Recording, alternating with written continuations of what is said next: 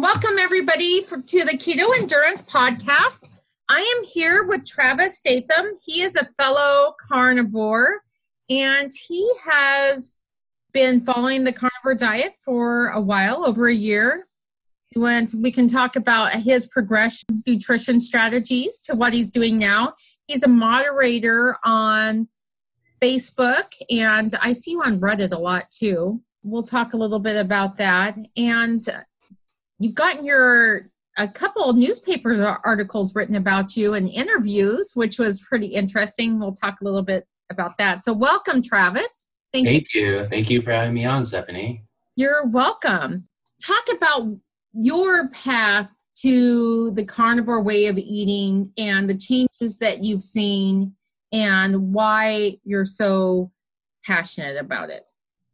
Yeah. Um, so thanks again for having me on. Uh, let's see. So I read Gary Taubes' Good Calories, Bad Calories when I was 23 back in like 2012. Yeah, 2012, the summer of 2012. And uh, it blew my mind. It was incredible. Um, and in there, Gary talks about uh, Vilhjalmur Stefansson and how uh, you know some people were able to live on meat alone. So I was like, wow, that's pretty unique, but that's crazy. I'm never going to do that. Uh, so I finished Gary's book and tried out a ketogenic diet that summer and lost about 15 pounds of weight, maybe. I just had a slight belly after uh, the end of college, my little mini beer belly and I was a little self conscious about that and didn't know anything about nutrition. So uh, over the years, I kind of became interested in keto, would go from keto to non keto, and you know try and enjoy my twenties. And then I read uh, the Case Against Sugar in 2016, and it like reset me. I think it got me back to like my baseline of keto, and was like, wow, I really need to stay on this and around the same time, I heard of Shawn Baker on YouTube. Um, and to help explain this story, after I got, uh, after I read Case Against Sugar, I became much more involved in Reddit. And uh, I would post like scientific articles I found online that uh, were related to keto and various keto science fields and I had posted on this uh, subreddit called Keto Science. And uh, after a while, I asked to become a moderator there. And in doing that, I basically became super knowledgeable about all the parts of keto. Um, and while like kind of staying abreast of all the topics, I came across Shawn Baker and then fit that into like my routine. Um, so I I saw a video by Shawn Baker, his N equals many study back in like September or, or August of 2017. And then I was like really intrigued. Uh, I joined all the Facebook groups for Zero Carb, Principia Carnivora, and zeroing in on health, and uh, Zero Carb Health read all the testimonials at Esme, zerocarbzen.com. Uh, was really kind of like amazed and like I'm I'm used to the R keto, you know, success stories, the drops in weight, all these awesome miracle stories. But I was like, wow, this is something even deeper. Like it seems like just by restricting a little bit more of these plants, somehow people are getting even healthier. And it's like how do I explain that? You know, like that's really quite amazing. Uh, so I had to dig in. I tried to understand how plants are created and how they evolved, and uh, kind of debunked my own assumptions against fiber. And then uh, tweaked around with carnivore here and there. I tried that 30 month day challenge by Amber O'Hearn, where she goes like eat mostly meat, not or eat only meat, not too little, mostly fat. Um, and then uh, Shawn Baker went on Joe Rogan in December of 2017, and then the carnivore diet blew up. Went crazy. went went crazy. nuts because I've been. Peter is the one who told me about a carnivore diet in 2015, and I've I read all of Esme's success stories, and I've been on and off keto carnivore since then. But the things that stopped me was I don't know if you had oxalate dumping when you were. Um, I just heard about that from oh Elliot. well, I had it horrible. Oh, No, I mean the the whole inside of my lower jaw felt like it grew. Oh, Like it would come out my my gums, like, and it would be crystallized. You could like pop it. I thought it broke off my tooth. what? Yeah, I mean clumps. And Huh. yeah, and so I would stop the carnivore way of eating um, because I didn't know what it was. And then I did a, a search on um, Esme's Facebook group about Yeah. that. And then I found out about car- um, oxalate dumping and then read about it some more. But it took, it took like uh, on and off probably eight months before that stopped. What what were you eating before that? I mean, I was eating a keto oxalates? diet, but I ate, but you know, I ate a keto diet, but I ate lots of stuff with oxalates. You know, A lot of kale and spinach. spinach, kale. I mean, all of those. I it was like full of oxalates, or Right. you know, I mean, and it was it was crazy. But not uh, not everybody has that happen. Yeah, I didn't have it happen because I was like I was eating broccoli here and there and salads here and there and like kind of just keeping my 20 grams a day kind of intact, but not too worried about all the other stuff.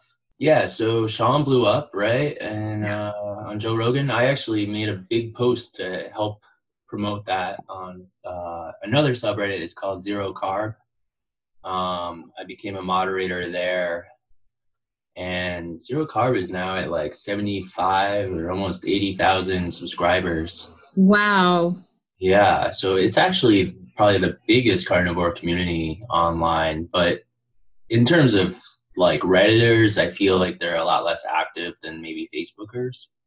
I only know about Reddit by searching things, and mm-hmm. it pulls up like stuff with Right. Reddit. And I think a lot of people your age are more into Reddit than I'm It's- almost 50. So definitely more of a geekier thing. Uh, I got into it originally. You remember Digg, that that yeah. company. Uh, so that would work by you would like submit links and people could upvote them and downvote them, and then the most interesting content would like float or surf up to the top. Yeah. So you'd always kind of know what's going on.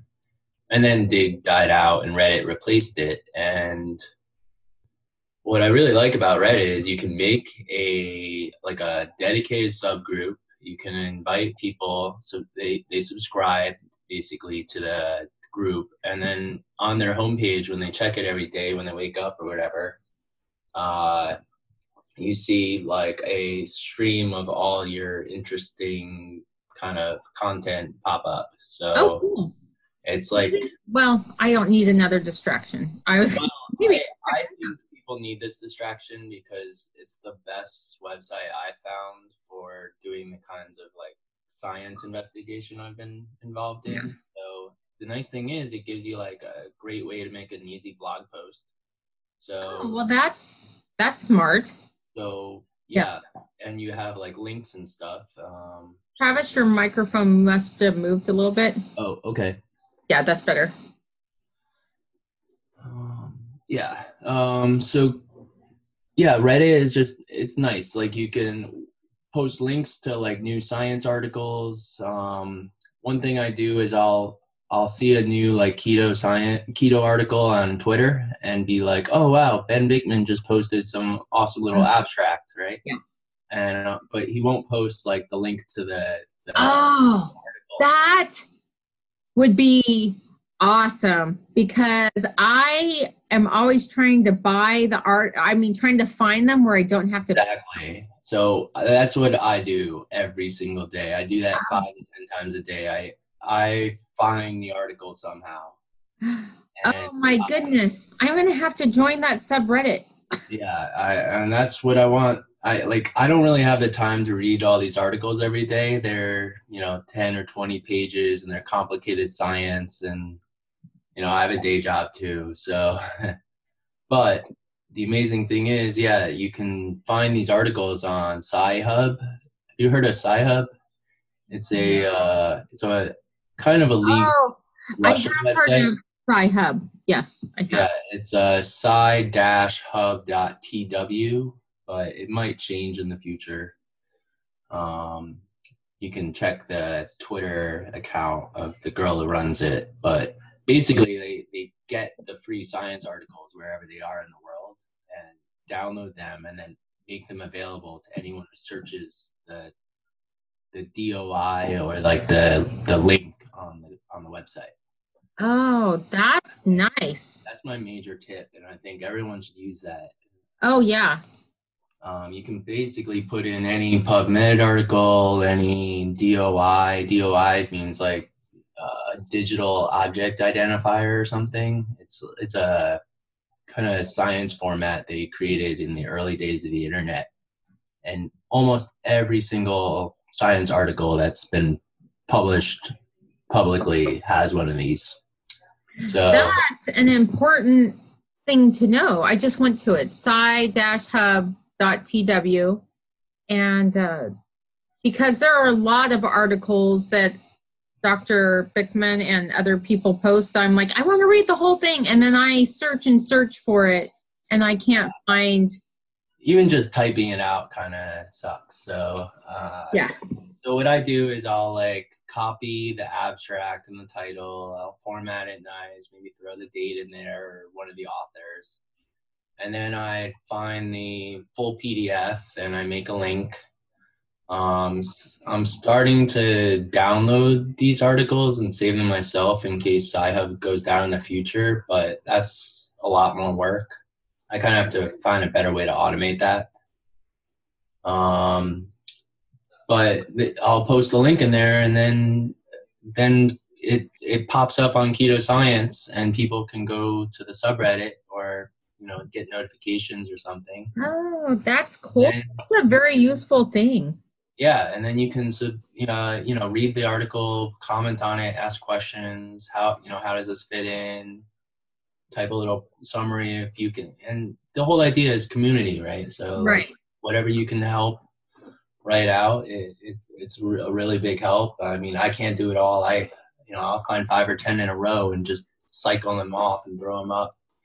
Um, I have a pretty good eye now for like what's keto related and what's not, and I don't mind posting anti-keto stuff too. It's uh, it's fun to debunk that as well, or find out what the re- what it really means, or dig deeper.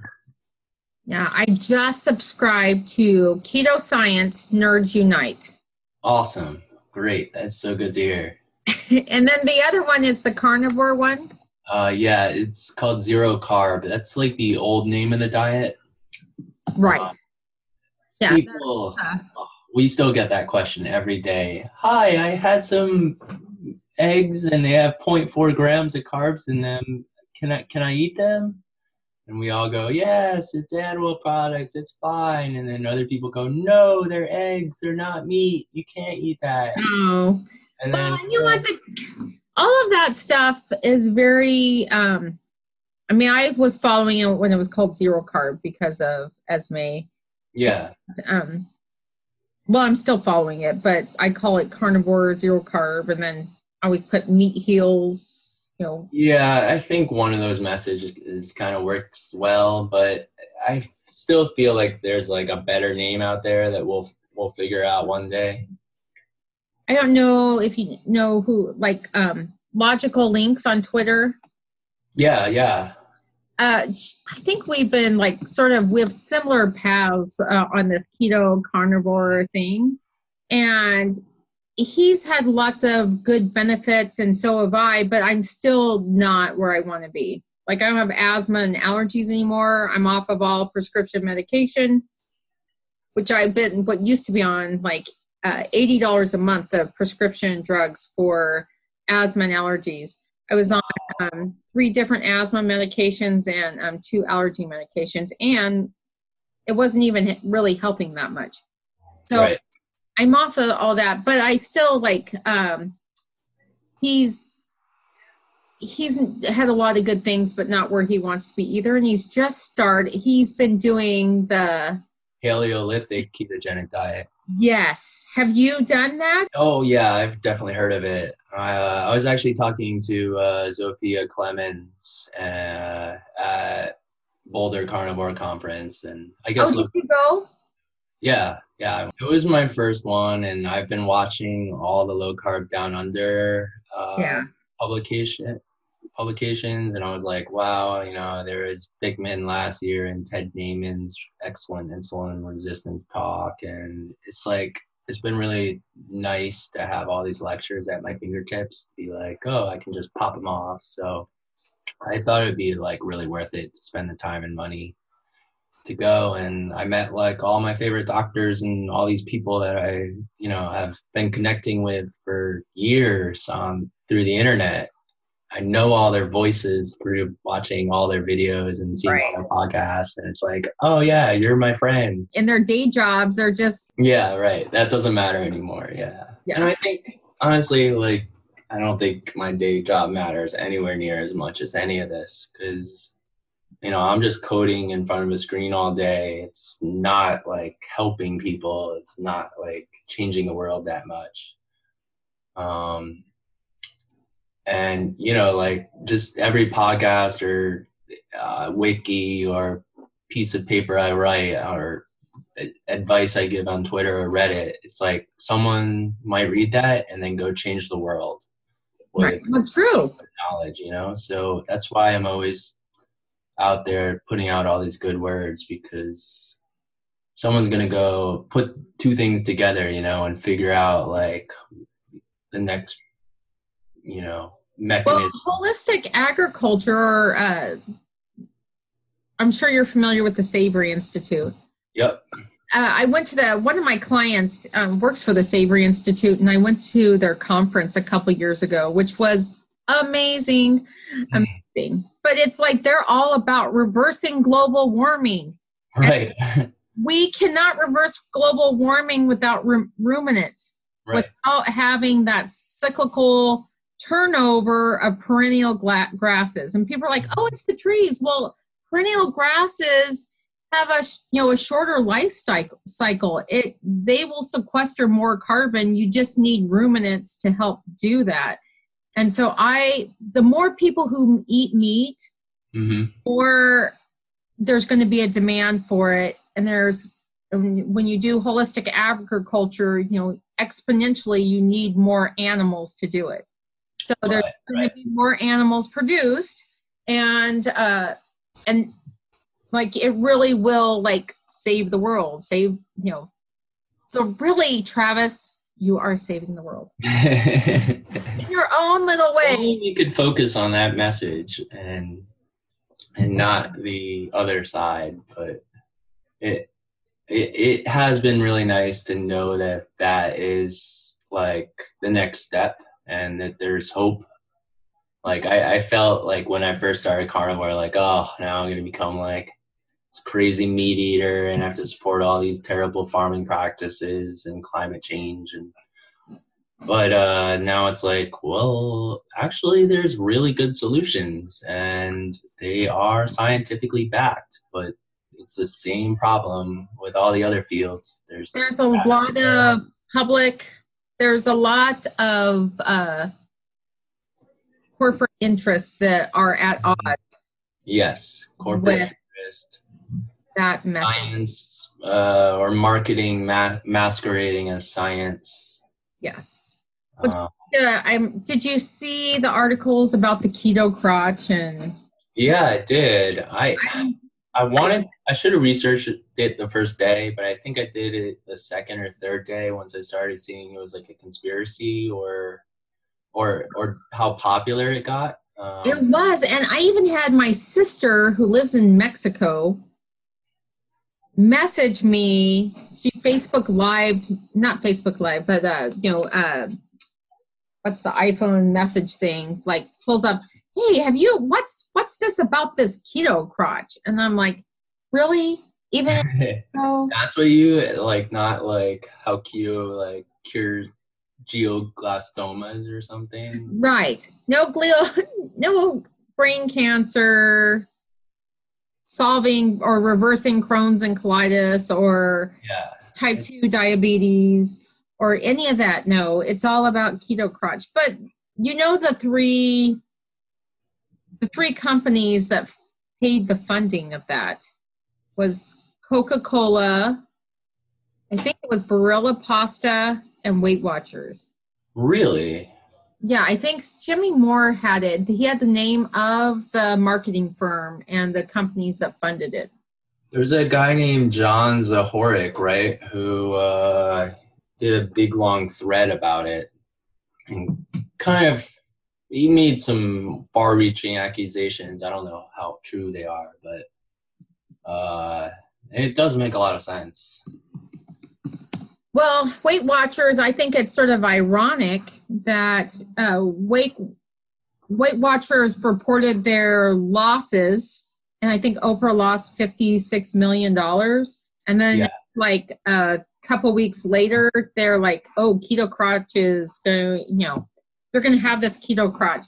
Which I have to say, I've been doing keto probably ten years and carnivore on and off for uh, since 2015 and i've never had a problem with my crotch so i would um i think i'm at least i'm not worried That's good. I, uh, I'm not sure if I'm supposed to have that problem. no i don't think you'll have that problem the um i don't think you're going to have a problem with keto crotch but they put it the articles in women's magazines because those are the people who use weight watchers you know mm-hmm. I'm like, Yeah. Weight Watch. I did Weight Watchers for six months, and I lost zero pounds and zero inches. Like, and I th- and they, hungry all the time, or I was well, I was hungry all the time, but I still stuck with it. Like, I stuck with it. I was like, I'm gonna make it, it work. you And- thought it worked? Yeah. How can a company stick around for so long if it doesn't work? Yeah, and uh, but then they make it like you're not doing something right, and I'm like, I'm following all my macros, you know, or not the macros, but the little points and Did the points ever make any sense? Did you ever like figure out? No. And then they well and they i mean they're just a typical low fat high carbohydrate food pyramid diet. And i was exercising regularly while i was doing it and they're like you're supposed to get points for exercising. But then they're like oh well you're exercising too little too much. You shouldn't give yourself the points for exercising. And then i was miserable. It was horrible I think it it makes it vague enough that it's too difficult to really falsify, and then because some people can like actually count calories or starve themselves for a couple months, they sometimes you know that does lose weight sometimes. Um, And I think if you don't have severe metabolic issues, right, right. And the insulin resistance prevents the weight loss, and if you're still Right. Carbs and you're like just under maintaining, your body's gonna hold on to it all and right, yeah, low your body actually lowers its metabolic rate to compensate for the lower intake. Yeah. So there. I mean, there were people who had lost the weight and kept it off, but there are other people like me who didn't lose any weight at all. And you know, it's embarrassing because you're going to step on the scale, but of course, they're all about the the scale. They're not all about you know measurements. Right. I coach endurance athletes. I I coach non-endurance athletes too. I have clients who are not endurance athletes, and we um, we use a tape measure. I do have them step on a scale, but I said that's just because I put the information in this like calculator, this uh, body fat calculator, and I tell them this is not accurate. All we're trying to do is see that you're losing inches. We don't Yeah. Care about the scale. We only care that you're losing inches and you feel good. That's it. so that's But, I mean, if they are losing weight, I mean that's nice too, right? right. And they a lot of times they do. They do lose weight, but uh, sometimes. So initially, as you I'm sure know, that when somebody goes from the standard American diet to a ketogenic diet, and I'll tell you, I don't even talk about carnivore because that's like like that's too much. It's hard enough for people to switch from uh, almond uh, almond milk to cream in their coffee. Right, right. like you know, like what? no snacks at two forty-five p.m. yes, and the um, so yeah, it's not. They're not going to go there. It's and I've had to learn to meet people where they're at. There's some people who are familiar with keto and they just want accountability. That's fine. But then there's people who, um, you know, they still want their snacks. They want their Atkins bar snacks. And you know what? I'll meet you where you're at. I'm not going to try to do wholesale changes to that you're not going to do. I mean, especially. I, I can definitely appreciate that. I I would basically say like, look, we've got two options. We can like you can go step by step uh, and get into you can like this is the goal, right? And you can go step by step, cut one thing out every day, or change the habit every week or lower carbs from 100 to 50 to 20 to zero. But and take however long. Or you could just jump into like a week of beef only and fasting. And then boom now you know like what your baseline is you can kind of get a sense of like what the least amount of injury to your body might feel like um, but yeah, it's like you know you never know which option someone's gonna pick, and right. I do tell people they don't have to worry about eating. they are like some people are like I don't like vegetables. I'm like not a problem. You don't have to eat that. That's a good thing, right? Yeah. Yeah, I'm like you don't have to eat. I said you don't have to eat a single vegetable ever. like, yeah, go, huh? I'm like, don't. And then I had was actually I was just visiting with a client before I came, you know, home right. down this call. He was like, well, you know, I did eat a salad, and I'm like, you don't have to eat a salad. you don't. You don't ever have to eat a Caesar salad or a spinach salad or a kale salad or a purple salad or a green salad. No salads are necessary on my coaching plan. But you don't tell him like because there's oxalates and you're putting seed oils on that, right? Yeah, well, I, they do get a list of oils to use, and there's no seed oils. Like these are, I have like good fats, and I have dangerous fats. Right, right. Avoid. So I was talking to this client, and I was like, you know, that's when you get salad dressing, that's in the dangerous fat category. Like, mm. sure, there's no soy oil or canola oil in there. Like, and I have little skulls and crossbones. Like, don't eat. no dangerous fats. But I tell people, like, usually when people are not getting results, the three reasons are they're using industrial seed oils, which are inflammatory. Mm-hmm. Dairy doesn't agree with them right. or um, they are um, their carbs are not low enough. Right, right, and they're they're having little cheats or snacks, and they don't really count them, or they're like, "Oh, I'm doing keto," but this is just a bite, yeah. And if you do that, even every two or three days, like, "Oh, I'll have just half a bagel. I'm I'm in keto. It's fine." Half a bagel is yeah, plus 16 teaspoons of sugar. Right. You have. I'll have it, a like a banana. That's fine, right? No. Twenty six. Oh, the fruit thing.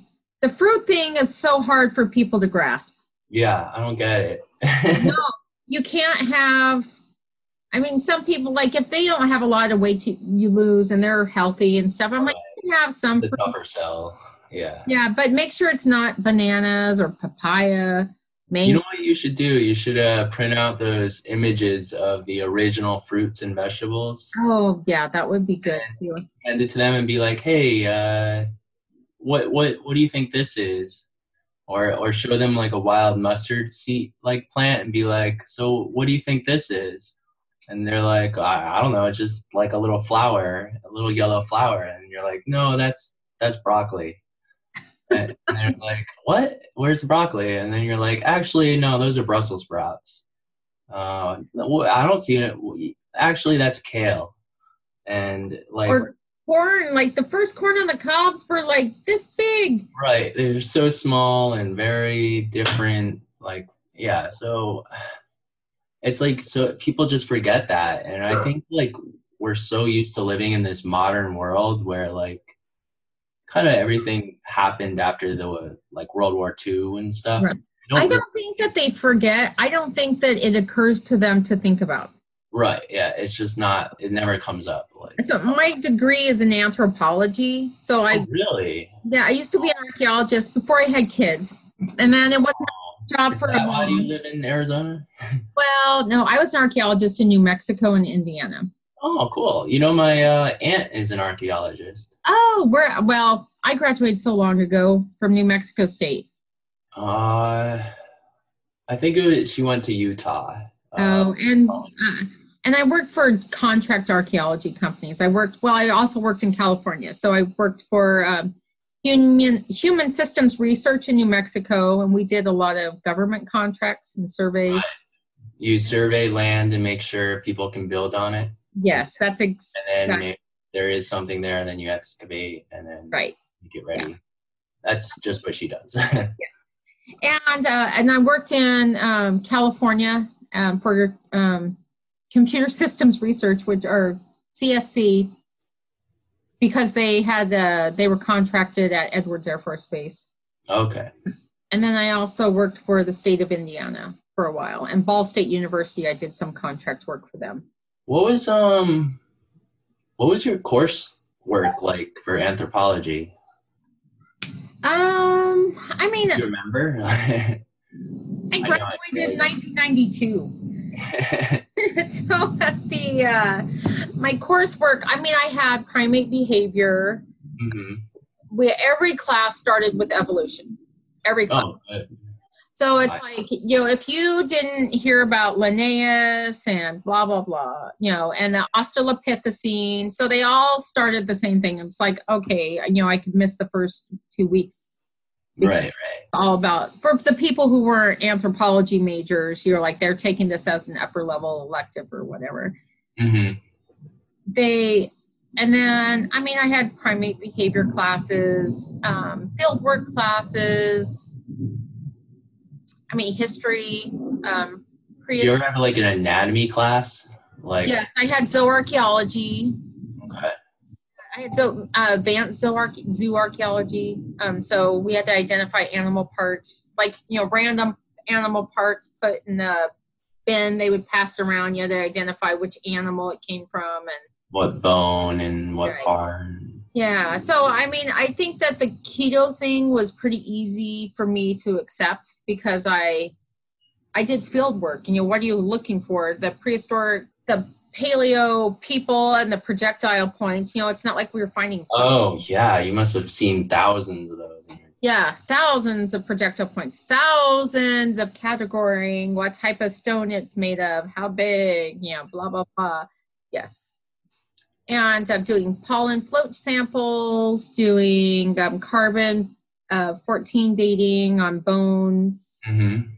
So, and yeah, there was, I think that, I don't know, I did for a short, well, when I was doing endurance sports training, I had friends who were faster than me who had adopted a vegan diet. And I thought that that might be a good idea. And that's when my health took a nosedive. And I don't know, like after I, you know, got better and, and then sort of like started going towards this, um, you know, keto and then carnivore way of eating, I don't know what my brain, what happened that I thought that that was okay because I grew up on a ranch. uh huh. I was an archaeologist. And then I decided that I was going to try a vegan diet. And I don't, Was it like the ethical argument? Did no, I never did it for, I I did it because I knew some people were fast vegans and I wanted to be faster. Wow. But it had nothing to because I I grew up on a ranch. I'm like I don't I had no um I didn't ever think you know our animals were never mistreated. Right. Right. Even though we did send them to feedlots, they're they they're not in feedlots very long. Yeah, and then yeah, it's not terrible. Um, Yeah, and so I never felt like I never did it for ethical reasons. I just thought, oh, well, these people are, you know, this person, faster than me. yeah, they're faster than me. I'm going to try this. And it was, um, I didn't even try it that long. I was a vegetarian probably like six months, Mhm. vegan for six months, and it was enough to, but I was low, low fat, high carb before then. So, Oh. I mean, I was not healthy Yeah, yeah. and then I did that, and then my health was like, uh, Worse. Oh my gosh, like I wasn't even a functioning human being. I you have like that initial burst of energy, like, like the fasting mimicking, where like, no, I never had the good feelings from it. no, wow. No, and I don't even know why I stuck with it. I think it's, I think I was just a blur because um, I was training for ultra marathons at the Mm. time. And you know Scott Jurek is a well-known vegan ultra marathon. I'm like, no, Scott Be- uh, Scott Jurek's fast, and I do really like beans and rice. Mm. taste of them, the texture, and like that's super yummy to me. So I thought, oh well, that's not a bad way to go because I love that food. But then I had injuries that wouldn't heal. I I was so bad that I tore the fascia off my foot and I couldn't even walk. Oh my gosh. Yeah, and then I had to have platelet-rich plasma to to to fix it. And it almost didn't take like he said if it if it's not better in six weeks then it didn't work. And in six weeks it was not better, but eight weeks it was. Yeah, I was like, right. And that was Oh, the most oh. painful thing I've ever done in my life. yeah. I can barely imagine that. No, and so and I had horrible. I had chronic asthma, chronic allergies. Was on all these drugs, and that the injury was like really a aha moment. Like, really, am I supposed to be like this? Like, is this normal? yeah, right. Like, what did I change in the last year? Uh, I started running a lot more. Yeah. That's, yeah, it's the vegan diet. Oh, Yeah. No, and it's uh I mean I had been doing endurance sports for a while too and I just never had the body I was never I never got skinny. mm-hmm. And I thought, you know, what a big lie. You know, if you eat low fat, high carb, cut your calories, or become a vegan, and you run, and I did triathlons before the ultra marathons, that, you know, I did an Ironman six weeks later. Those are like the top five steps of conventional weight loss, right? Like, yeah, I mean, I did, not only did I do it, I did it to the extreme. Like, you know, If you're an endurance athlete, I can I can imagine. And so I thought, what the frick is going on? Am I so broken still? And then, you know, I went like first paleo. I think that's the natural steps for a lot of people. Hmm Oh, and then keto, paleo. So paleo, I are like, oh, I'm already feeling better. I did the whole 30 like a couple times. Although What I, was the first meat you ate? You Huh? remember that? The first meat you ate after?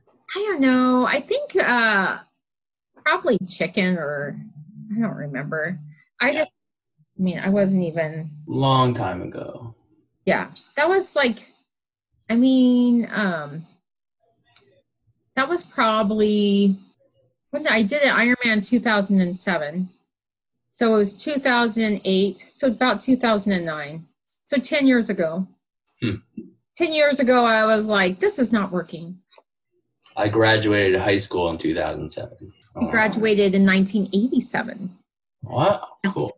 19 uh yeah although i feel better now at 49 than i did any in my teens 20s 30s feeling better once i started doing keto Yeah. i um yeah i feel better although i'm gonna try this D thing. Yeah. Yeah.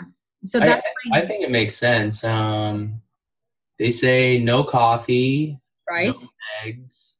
no dairy fowl cured meats, artificial sweeteners supplements and no himalayan salt but you can have rock or sea salt so do you know why that is Mm, I forget. Uh, yeah, maybe the components of the Himalayan sea salt. I'm I'm not really sure though.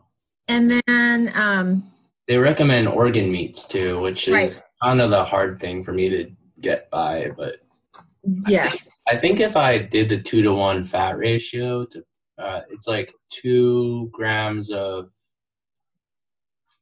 uh, fat per one gram of Of protein. Right. yeah. But Then yeah, and then they do um you have to have 400 grams of liver and 200 grams of brain or marrow weekly. hmm And I'm going to do marrow because I can get that pretty easily. And for one, brain freaks me out a little because of yeah, it kind of freaks me out too. I don't I don't even know where I could source. because the mad cow disease. Even though like I would Yeah. I could source it because I buy my meat at this uh, grocery store called the Meat Shop. It's Mm. the butcher, and it's owned by I don't know what if they're I don't know what they are. They're Amish or something. They have the bonnets and Right, right. but it's it's quality meat, and so it's uh, Halal or kosher? Yeah. I don't think it's kosher. It's it's just um, they wear the the hoods, the the bonnets, and wear skirts, and they work in a butcher butcher's Hmm. office, and they grow the meat too. So Oh they- wow. yeah. So all the pork, they grow all the pork, and then they uh, outsource for the chicken, and they have other meats too. So Mhm. buy mostly pork there because their pork is the same price as the pork you buy in the grocery store. But you know, they it goes their soybeans. pigs yeah. goes from their their farm to their butcher, their their meat shop. Right. Yeah. So that's they don't. There's no middleman there. But then the the beef is higher, and I started. I just started the butcher box to see how that was. I did that for a couple months. It's it's okay. They're like the steaks are like exactly a pound. They're kind of small. Yes, I know. Uh, you like I got like a mixed meat one, so I got like some chicken and some pork and some, and then uh, like mostly beef. But and it was kind of fun because like you didn't really know what you would get, and you're like, all right, how do I cook this thing? Yeah. And so it's kind of good to like test you, like what are you gonna get in your? it's like uh like the hot, you know, the chef cooking shows. Right. Well, I bought, I got one, and then I haven't got my second one. But my son is in college in New Mexico, Mm. and so I don't like. I don't know. Being a nice mom, I ordered. You can buy gift boxes, so I Why? ordered them a gift box, but you can't find a place to track it. So you don't Uh-huh. actually know if they received it. So I was like, I'm like, did they he receive it? So I ordered him another one, and I'm like, Ethan, did you get a meat box? And He's like, Oh yeah, thank you. I'm like, you gotta ask him the first time. Um, you I was like, well, I told him to expect it. And then I was expecting him to say, Yeah, I got it. And then he goes, Oh, thanks, mom. It's it's good stuff. I'm like, I'm not doing that stuff for you anymore. I I had like very little money through college. I worked like as a lifeguard in the summer, and then would like go like halfway through the semester, and then have meals through my like college, but also cook at home. And oh, made like the worst stuff back then. Uh, well, I my son, I think I brainwashed him enough that well, he's a little paranoid about food. He goes, "No, mom, I can't eat junk food because you." he he's like trying to be mad, but he's, Yeah. he's probably really appreciative. Yeah, yeah, and he's like, I'm sure he's more concerned about food than a lot of his friends. So let's. Uh, I don't want to take up all your time, and it's so fun talking to another meat eater. So, why would you say? Like, what's the biggest thing that you have learned or benefit you found from switching to a carnivore way of eating? Like I haven't had like the amazing stories other people have had, so I almost have to kind of live vicariously through everyone else. Uh, I I definitely like the consistency and the stability and knowing how I'm gonna feel 24 hours out of the day, you know. Uh, when I eat carbs, I binge. And I go, oh, I can start with half a pint of ice cream, and then it's a full pint, and then it's a six pack of beer and chips and cookies. But part of the binging is like I know I'm getting out of keto, so I could binge for a while, and then it's going to take a couple days to get back in. So that in some ways that's kind of a bad way to approach it because like you know you're going to be out of keto. So I did that like binge and then gain 10 pounds and then like go on keto for two months and like lose it again. But I, I don't mean anything more than like 10 pounds or 15 pounds, like mostly water weight and a little bit of fat and probably some fiber, uh, which like adds weight. Um, Doesn't sound like you had really any horrible. No, not really. Not horrible before you started. Yeah, I'm not like a Mikhaila Peterson. I didn't have depression, but like when I cheat now, like I really am cognizant of everything. I like I'll get heartburn late at night, and like that's the worst thing to wake up and it's like, wait, this isn't a nightmare. This is reality. Like that awful pain in your esophagus at 3 a.m. and it's like, oh, uh, but overall, like. I guess other ways like I I have allergies to something. Uh, I used to get like angioedema sometimes. I haven't really had that at all in like two years. Oh, so, what is? I don't know what angioedema is. It's uh like deep tissue swelling. I would get it in the in my lip, like here, and it would like swell up for like half the day, maybe or like a day or two. And I'd also get it in my palms of the hands, uh, the soles of the feet, and even in another area that is oh. really awkward. that doesn't sound good. No, it, was uh, a little embarrassing. You know, sometimes I'd have to take days off school uh, when I was young. You know, I'd be like, "Yeah, I really don't want to miss school, but like, I'm ugly." I would say that is a pretty good success story, and I think you know some people, other people have some, you know, bigger genetic issues. And Mikhaila Peterson is younger. I mean, she's still young, like your age. Yeah. For folks like me, I feel like, you know, we spent years messing ourselves up.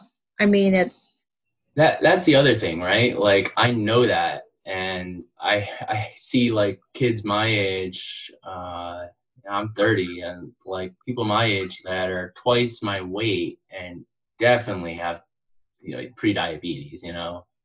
And I'm like, okay, like yeah, I could I could go do like some like standard American diet light, but I don't really know how much damage that's causing. And I really like the preventative aspect of keto and now carnivore because I know all these deeper hidden secrets about plants that I think most people would be shocked to learn if they spent. Right. Plants are they're trying to survive just like everything else. Yeah. And eating them is not benign. Right. It's um I was telling you before we started, but I always used to think of keto as like the end of the the end thing we wanted, like the goal, right? Right. But now keto is just part of the whole in terms of being a carnivore. If you think of humans as omnivores, then keto is kind of like an ability in that toolbox. Um, you can also go to burning sugar at, in uh, glycolysis. Um, but if you consider keto as like the default state of the human body, and the human body as an advanced apex predator that evolved to eat meat and only meat and that explains like why we get these digestive issues that have these unknown origins like crohn's and ibs and ibd and all these terrible problems and then like these strange diseases like Parkinson's, which I just heard this lecture by uh, Dr. Paul Mason uh, about lectins and how they can get into the nerves. And lectins are little proteins basically, and they like travel up the vagus nerve into your brain Oh, and cause Parkinson's, apparently. Um, so I think like we're just on the cusp of learning all these things, and Oh, keto yeah. just like the start. You know, like keto gets you across the line and makes you question everything. And I just think it's interesting that people who are like the Anderson family having their children grow up carnivore and having like seeing how calm they are. I mean, because she writes about how calm they they've been and and how healthy her children are and how healthy she is.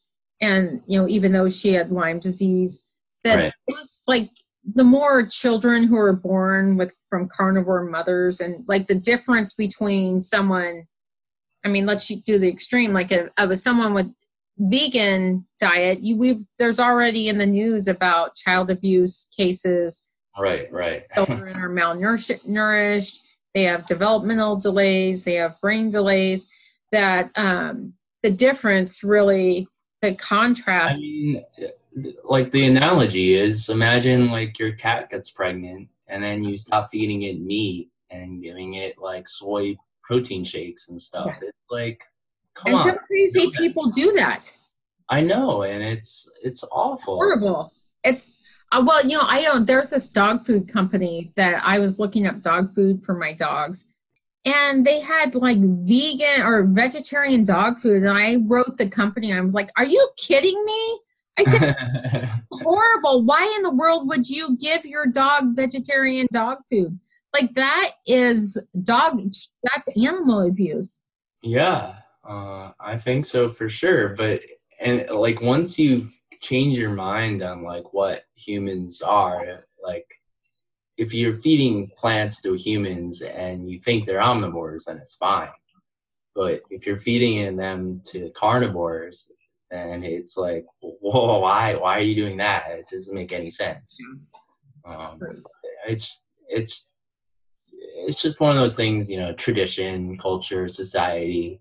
The last twelve thousand years, we've been pretty much dependent on plants, and Going back to anthropology, right, why did they why did we develop agriculture? Well it's pretty convinced there's some pretty convincing evidence. It's because we were not environmentally sound back then either and there were buffalo kills.